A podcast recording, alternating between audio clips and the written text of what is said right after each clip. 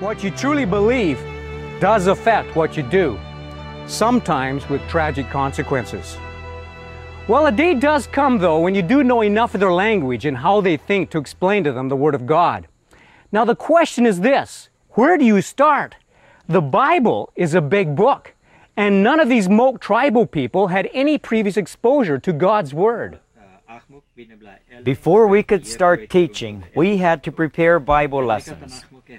Our tribal language helper, who was not a believer at that time, was the key to getting the proper Bible terminology we needed.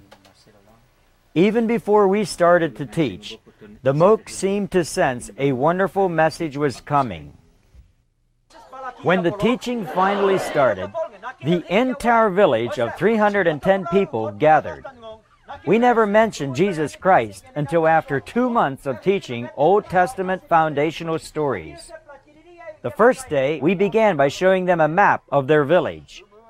Then we showed them where the surrounding Moke villages were located on that map.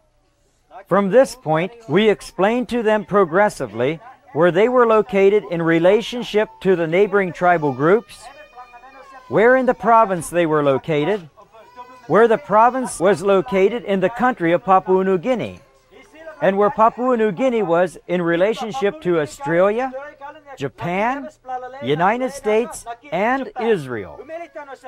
Then we explained how the Bible, God's talk, many years ago had come from Israel to Europe and then around the world and was now coming to them, the Moke people.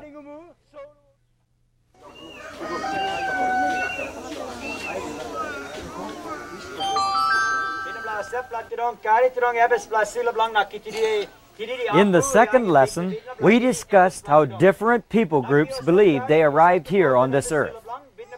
The Moke people believed they were created by two different birds. When we told them that some people in our country believed they evolved from an ape like creature, they said, They're stupid. We asked them, Out of all of these beliefs, which one is correct? And they said, We don't know. Then we told them, This is why God has given His written word to mankind and it never changes. Starting with God, we explained what He is like, His attributes. Then we told them about Satan and his fallen angels. The Moke felt that hell is a fitting place for Satan and that God was right in preparing it for him and his demons. From there, we taught them about creation and Adam and Eve and man's choice to sin. We explained how God promised a Savior who would someday come to deliver us from sin. Other Old Testament stories followed in which we emphasize God's greatness and grace, man's lostness in sin and helpless condition, and God's provision of a blood sacrifice through the killing of a lamb. Often we used drama to help them understand what we were teaching. When we told how God asked Abraham to sacrifice Isaac, it presented a dilemma. Abraham was obviously a godly man, so he would obey God. But it was through Isaac that the Savior of the world was promised to come. I knew that somehow Abraham would obey, but God must save Isaac's life, perhaps with a substitute lamb. Before we finish the story, four different men individually suggested that Abraham would obey God, but God would somehow intervene and save Isaac's life by providing a substitute lamb. They developed a sincere reverence of God and feared daily that God might rightly destroy them because of their sin. They said, We are just like those people in Sodom and Gomorrah. For two months, we taught key Old Testament stories chronologically before we finally introduced Jesus Christ as the Savior, born as a babe in this world. As we studied the life of Christ, they fell in love with him, and Jesus became the Moke hero. They loved him and they idolized him. Never during the weeks Mark taught did a villager miss a lesson, though he taught for three months, Monday through Friday, two times a day. Villagers that were sick were brought on makeshift stretchers. And when an expectant mother was near delivery, they arranged for her to be close enough to the meeting to hear the story. The baby arrived in the middle of one of the sessions, but the teaching still went on. At times, the moke were so intense they stopped eating and would not even sleep. They spent every waking moment discussing the message and re listening over and over again to the lessons recorded on cassette tapes. This wonderful Jesus was perfect, and he could do anything. He was God. Day finally came to explain the betrayal by Judas and the trial of Jesus before Pontius Pilate. Judas's betrayal was upsetting to the most, but they still had faith that somehow Jesus would escape. That was the last story we told them before the gospel presentation. At the end of it, we said, Tomorrow we will finish our talk.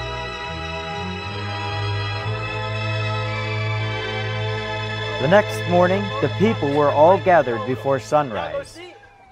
I told the story of Jesus appearing before Pilate. The people were very sober.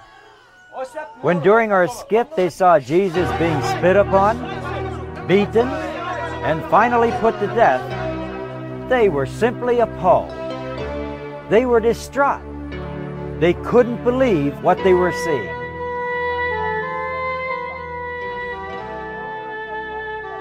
Because the death and shedding of blood is so significant to the gospel story, we had rigged a balloon filled with colored water to be pierced by our designated Roman soldier. It was when they saw the blood that the story began to take on significance. Our explanation and portrayal of Jesus Christ's resurrection was simple, but to them, very powerful.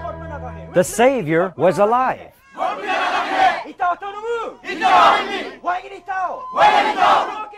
Then I went back into the Old Testament stories and beginning with Abel explained how Jesus was our acceptable sacrifice just like Abel's sacrifice was accepted by God.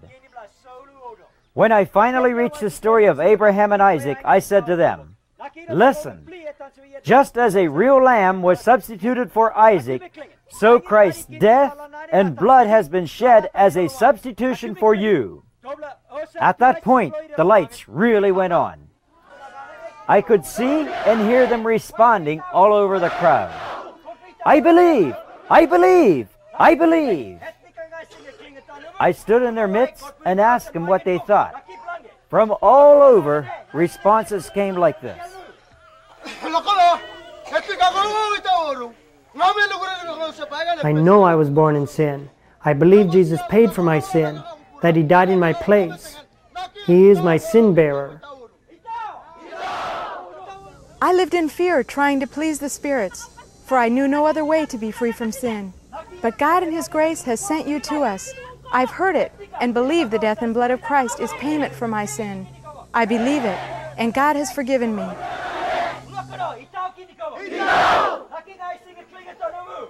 On that day, almost all the village expressed belief in our Lord Jesus Christ. There was a sense of tremendous relief. The Moke are generally a restrained people, but as the gospel sunk in and new believers sensed the liberation from sin, spontaneous rejoicing broke out. Watch what happened.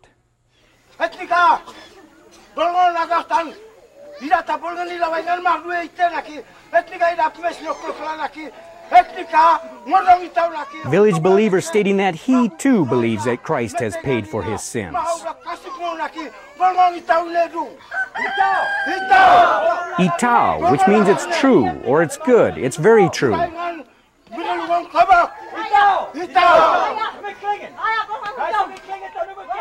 Village grandma rejoicing that he believes, so does she. Different ones giving testimony as to their belief in Christ as their sin bearer.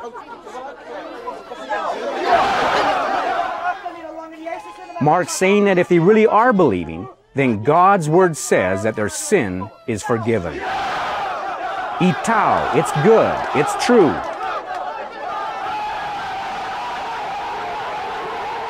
Spontaneous rejoicing breaks out. This went on for two and a half hours.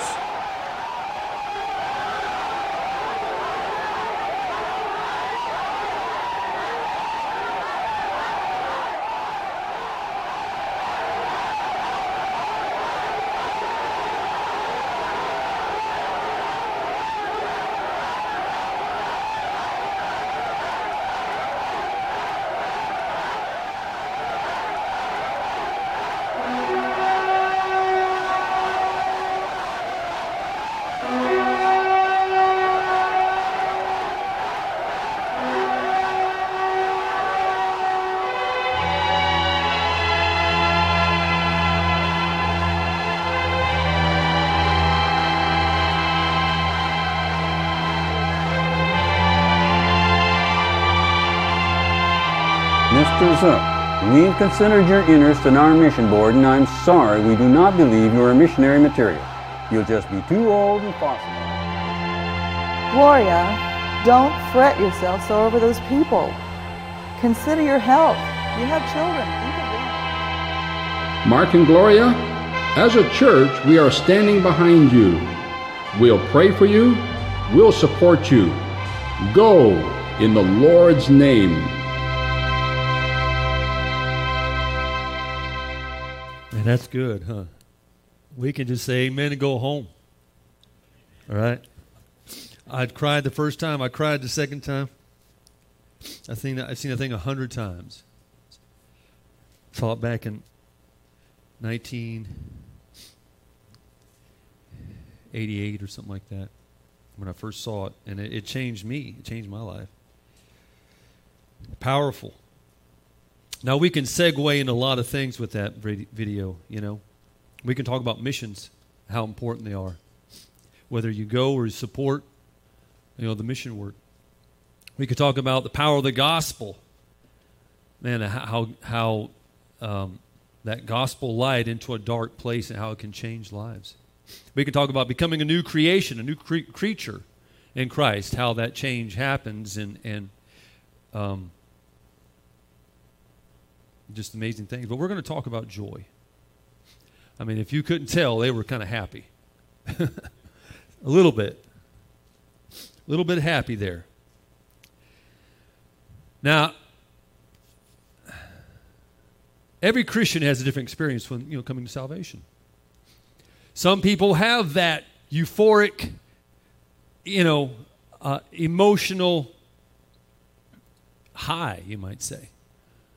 Uh, maybe because they realize what God's done and what they what they what they were and, and, what God has done for them and doing for them, and, and it's really you know a great emotional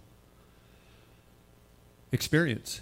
You know, that one atheist guy that we showed the video for, he talked about how he, that he saw color after he prayed and he got up. He was an atheist, and that um, he said, "I just color just looked more vibrant. Just life would looked different." You know. When I got saved, I was 11. And I wasn't an axe murderer or a bank robber or nothing like that. Nothing really big on, you know. So my joy that, that I that understanding came after time. As I grew and as I learned, then I, I began to understand. So everybody's different. But the question is, is that do you have do you have that joy? Did you ever have that joy?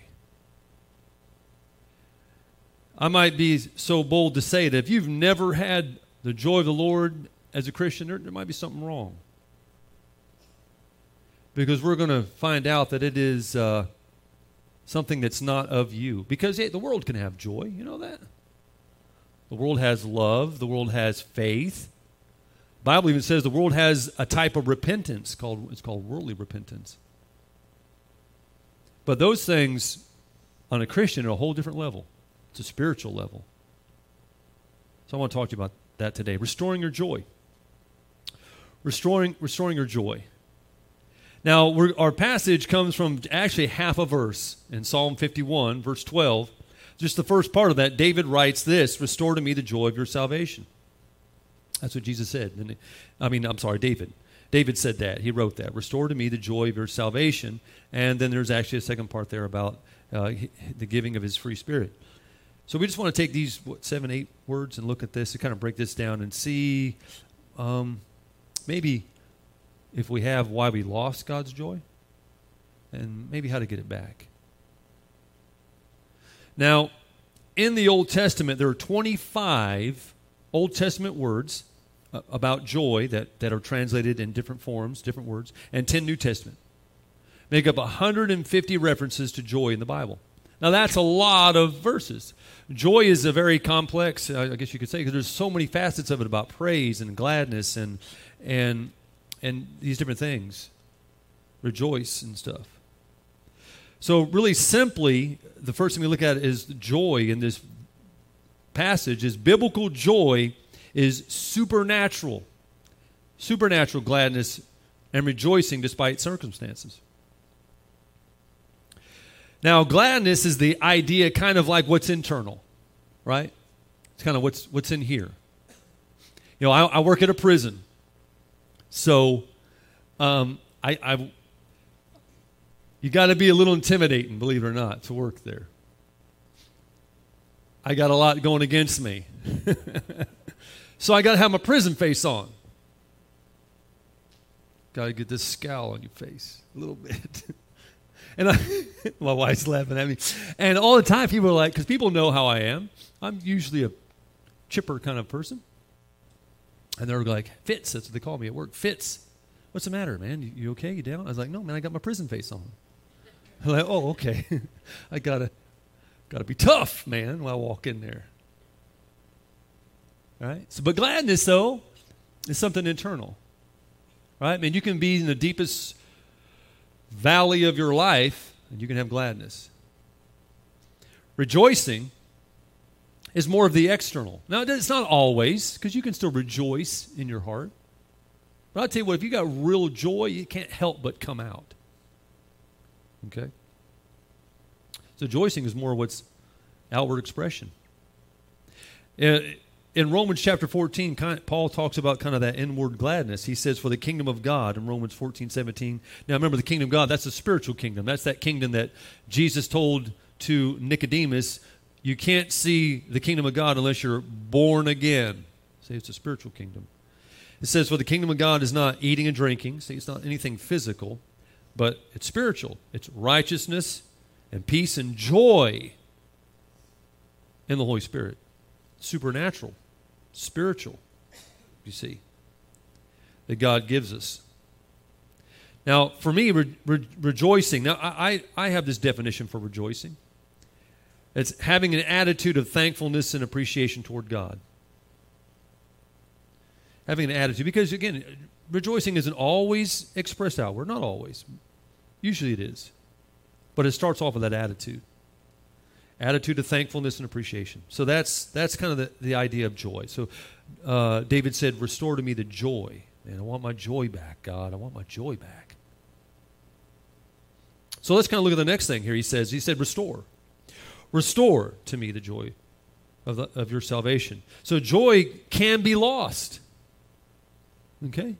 You can lose your joy. Now, a lot of people go into this verse and say, ah, see, you can lose your salvation. But that's not, he's not talking about that. There's a lot of verses and a lot of, of Bible digging about this truth called eternal security for the believer. We don't have time to really go into that, but Paul put it really simply in Galatians chapter 3 when he said this. He wrote to the Galatians who were trying to do deeds of the law to earn their salvation or really keep their salvation. This is what he said. He said, This only I, I want to learn from you. Did you receive the Spirit by the works of the law? Did, you have to do anything to get saved? How many of the commandments did you have to do to get saved? Did you, oh, you missed one. Uh, you got to keep at least eight out of the ten to be saved. I'm sorry. You missed seven, you know, or whatever. You only got seven out of the ten. You know, what? What did you have to do to be, how much did you have to get any money? Did you have to do any good works? What? Well, we say, of course not. Well, he says, Did you receive the Spirit by the works of law or by the hearing of faith? Well, the hearing of faith. He says, Are you so foolish, having begun in the Spirit? If it took the Spirit of God to save you, you couldn't save yourself. He says, Are you now being made perfect by the flesh? In other words, how can you keep what you couldn't earn in the first place? You see? So he's not talking about salvation, he's talking about the joy of your salvation. Now, granted, there's many things in the Christian life that you can lose. You can lose your, your peace, right? You can lose your faith. That does not mean your salvation faith. It means you just lose your faith that you think God will come through. Right? I, like I always said, I believe God can, I just don't believe God will. God can do anything, I just don't think He's going to do it for me. You can lose your love. John told us that in Revelation. You can lose your rewards. You can lose your blessings. You can lose your fellowship. You can't lose your relationship, but you can lose your fellowship with God. You can lose your joy. So David said, Man, restore. I lost my joy. God, restore the joy of your salvation. Now, basically, in, my simple mind, there's really only two reasons you might say for someone to lose their joy. Really. I mean, there's a lot of Bible details about it, but really just two simple things. The first is due to disobedience. Disobedience. Disobeying what you know God wants you to do is a surefire way to lose your joy. Now, David, in this Psalm 51 that he wrote, he said this in verse 4 Against you and you only have I sinned and done this evil in your sight, that you may be found just when you speak and blameless when you judge. Now, David wrote Psalm 51 if you go at the beginning of that psalm and verse 1, some translations have it as part of verse 1, others have it kind of like as an intro to the uh, verse 1. But it, it says there that David wrote this psalm when Nathan the prophet confronted him about his sin with Bathsheba and his uh, part in the death of her husband. And that whole sinful mess that he got himself into, man. That's what he's writing this. Man, I lost my joy, Lord. My disobedience.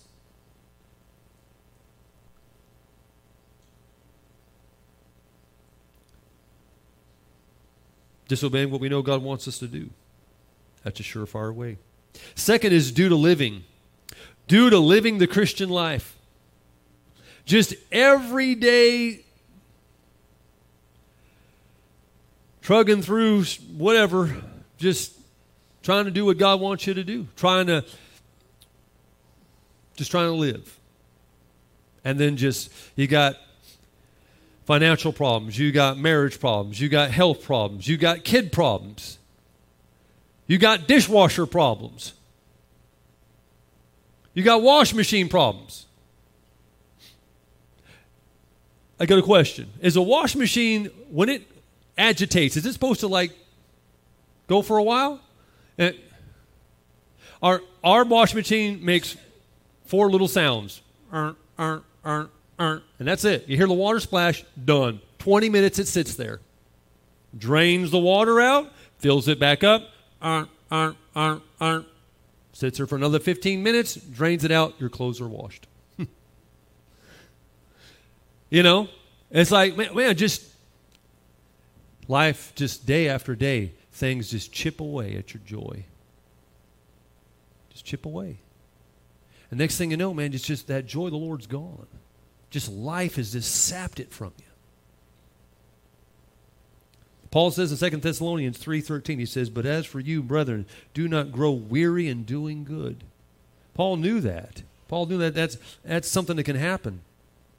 He actually said it twice. He says again in Galatians chapter 6, he says, Let us not grow weary. I like how this word is. Let's, let us not grow weary while doing good. Man, here you are trying to do good, trying to do right, and just life chips away at your joy.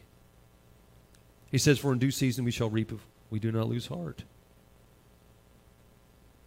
So, disobedience and man, just life takes our joy from us. Not only does he say that, look what he goes back to that verse. He says, Restore to me. Restore to me. Now, he could just say, Restore the joy of your salvation. But I think him putting there, Restore to me, that's that personal. That's, that's from his heart. Okay, just because you know you lost your joy isn't good enough. There has to be a desire in you to want it back.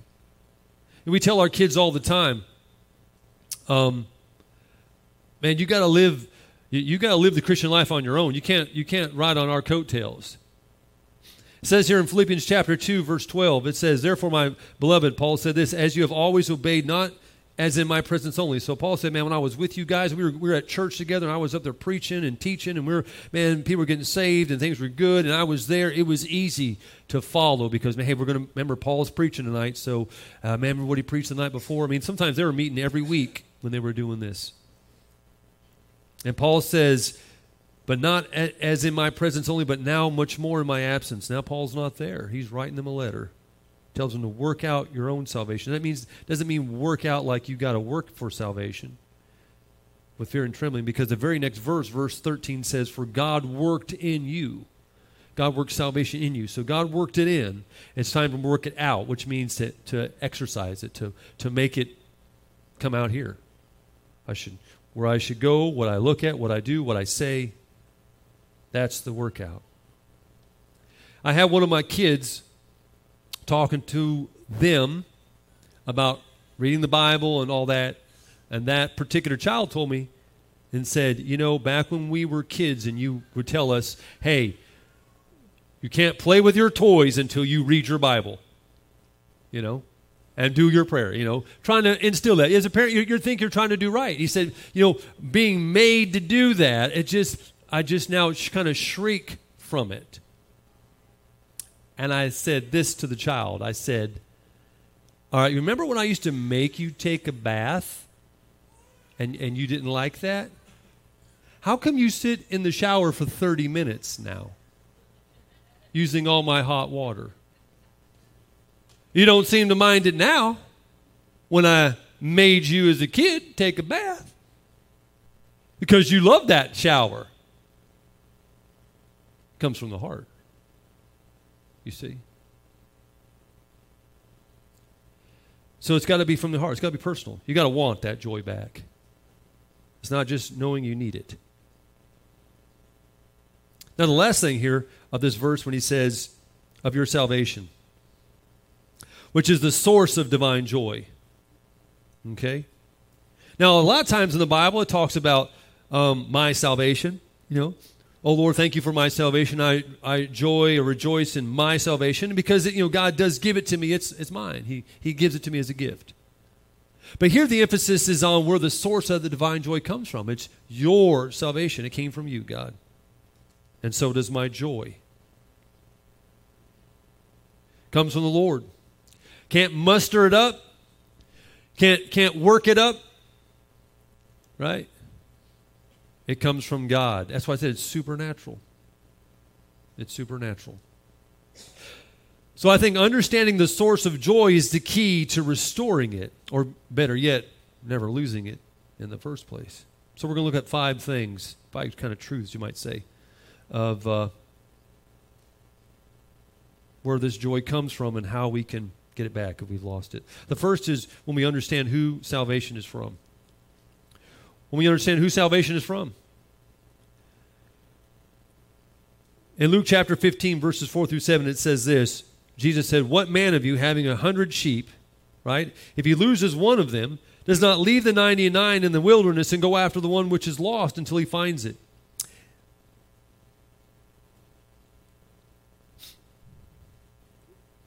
Long time ago, my son Cody went missing. We were at we had a Christian school. He wasn't old enough to be in actual class, so he was kind of like in a daycare and uh, we couldn't find him. And so you got these teachers and all these students, and we start running around, Cody, Cody, yelling Cody throughout the whole church. And then we couldn't find him in the church, so we ran outside, and we had people running. We were kind of in a wooded area, so people running down into the woods and all around, yelling Cody, Cody, and uh, uh, looking. Maybe we thought maybe he fell asleep somewhere. We checked all the pews, and we um, I mean, just screaming through this church, Cody, Cody. Well, I mean, after about 10 minutes, I mean, because you don't want to, I guess in your mind, you're like, this can't be happening. This can't be happening. This can't be happening. This, this can't really be true. And maybe he's just somewhere. And so here I pick up the phone, about to call the police. I start, you know, pressing 911. And Cody jumps out underneath the desk in my office. Here I am. He's about five, six years old. Now, do you think I rejoice that I found my lost son? Oh, joy, oh, joy, son, come to daddy.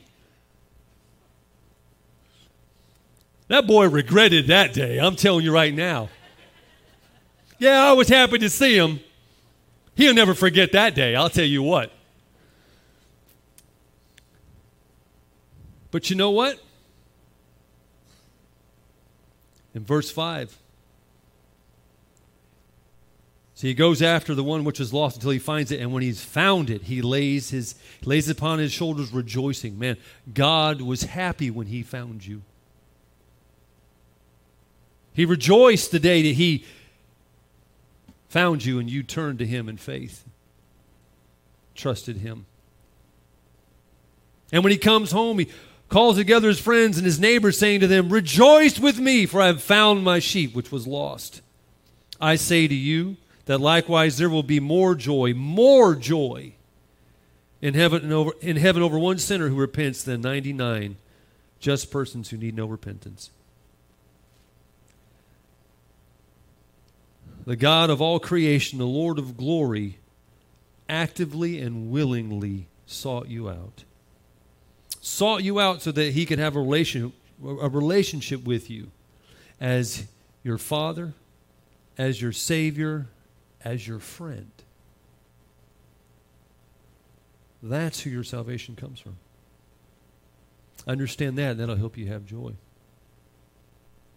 Not only that, when we realize the debt that is owed, when you realize the debt that you owe, Luke, uh, in Luke chapter 7, Jesus again says this um, saying, Therefore, he said, I say to you, said to these people that were gathered around, her sins. Now, here, here's this particular lady, which was a sinner in their society. That's how they looked at her. He came, or I'm sorry, she came and she, uh, in the house of Simon the, uh, he was Simon the Pharisee. He's not Simon Peter, but he, he was, his name was Simon. He was a Pharisee that followed Jesus, you might say. And they're at his, his house eating and she comes and she washes his feet and she anoints him with oil and she is broken and she is weeping and she is there.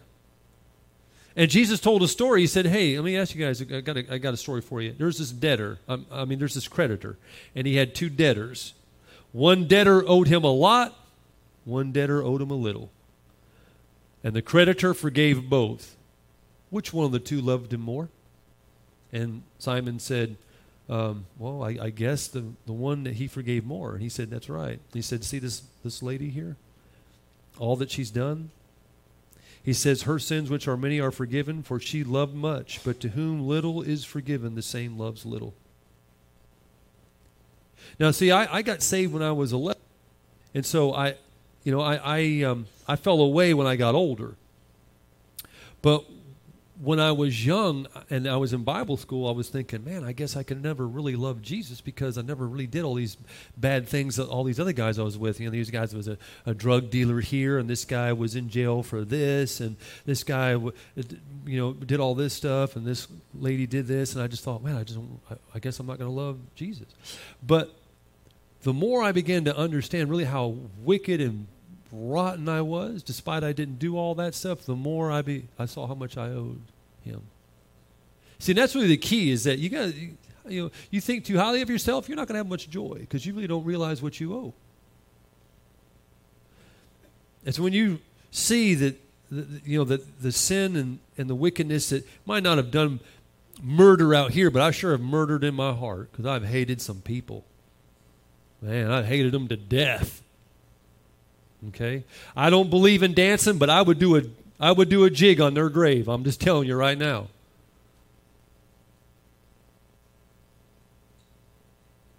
See, if you don't see yourself as owing much, you're not really have much joy.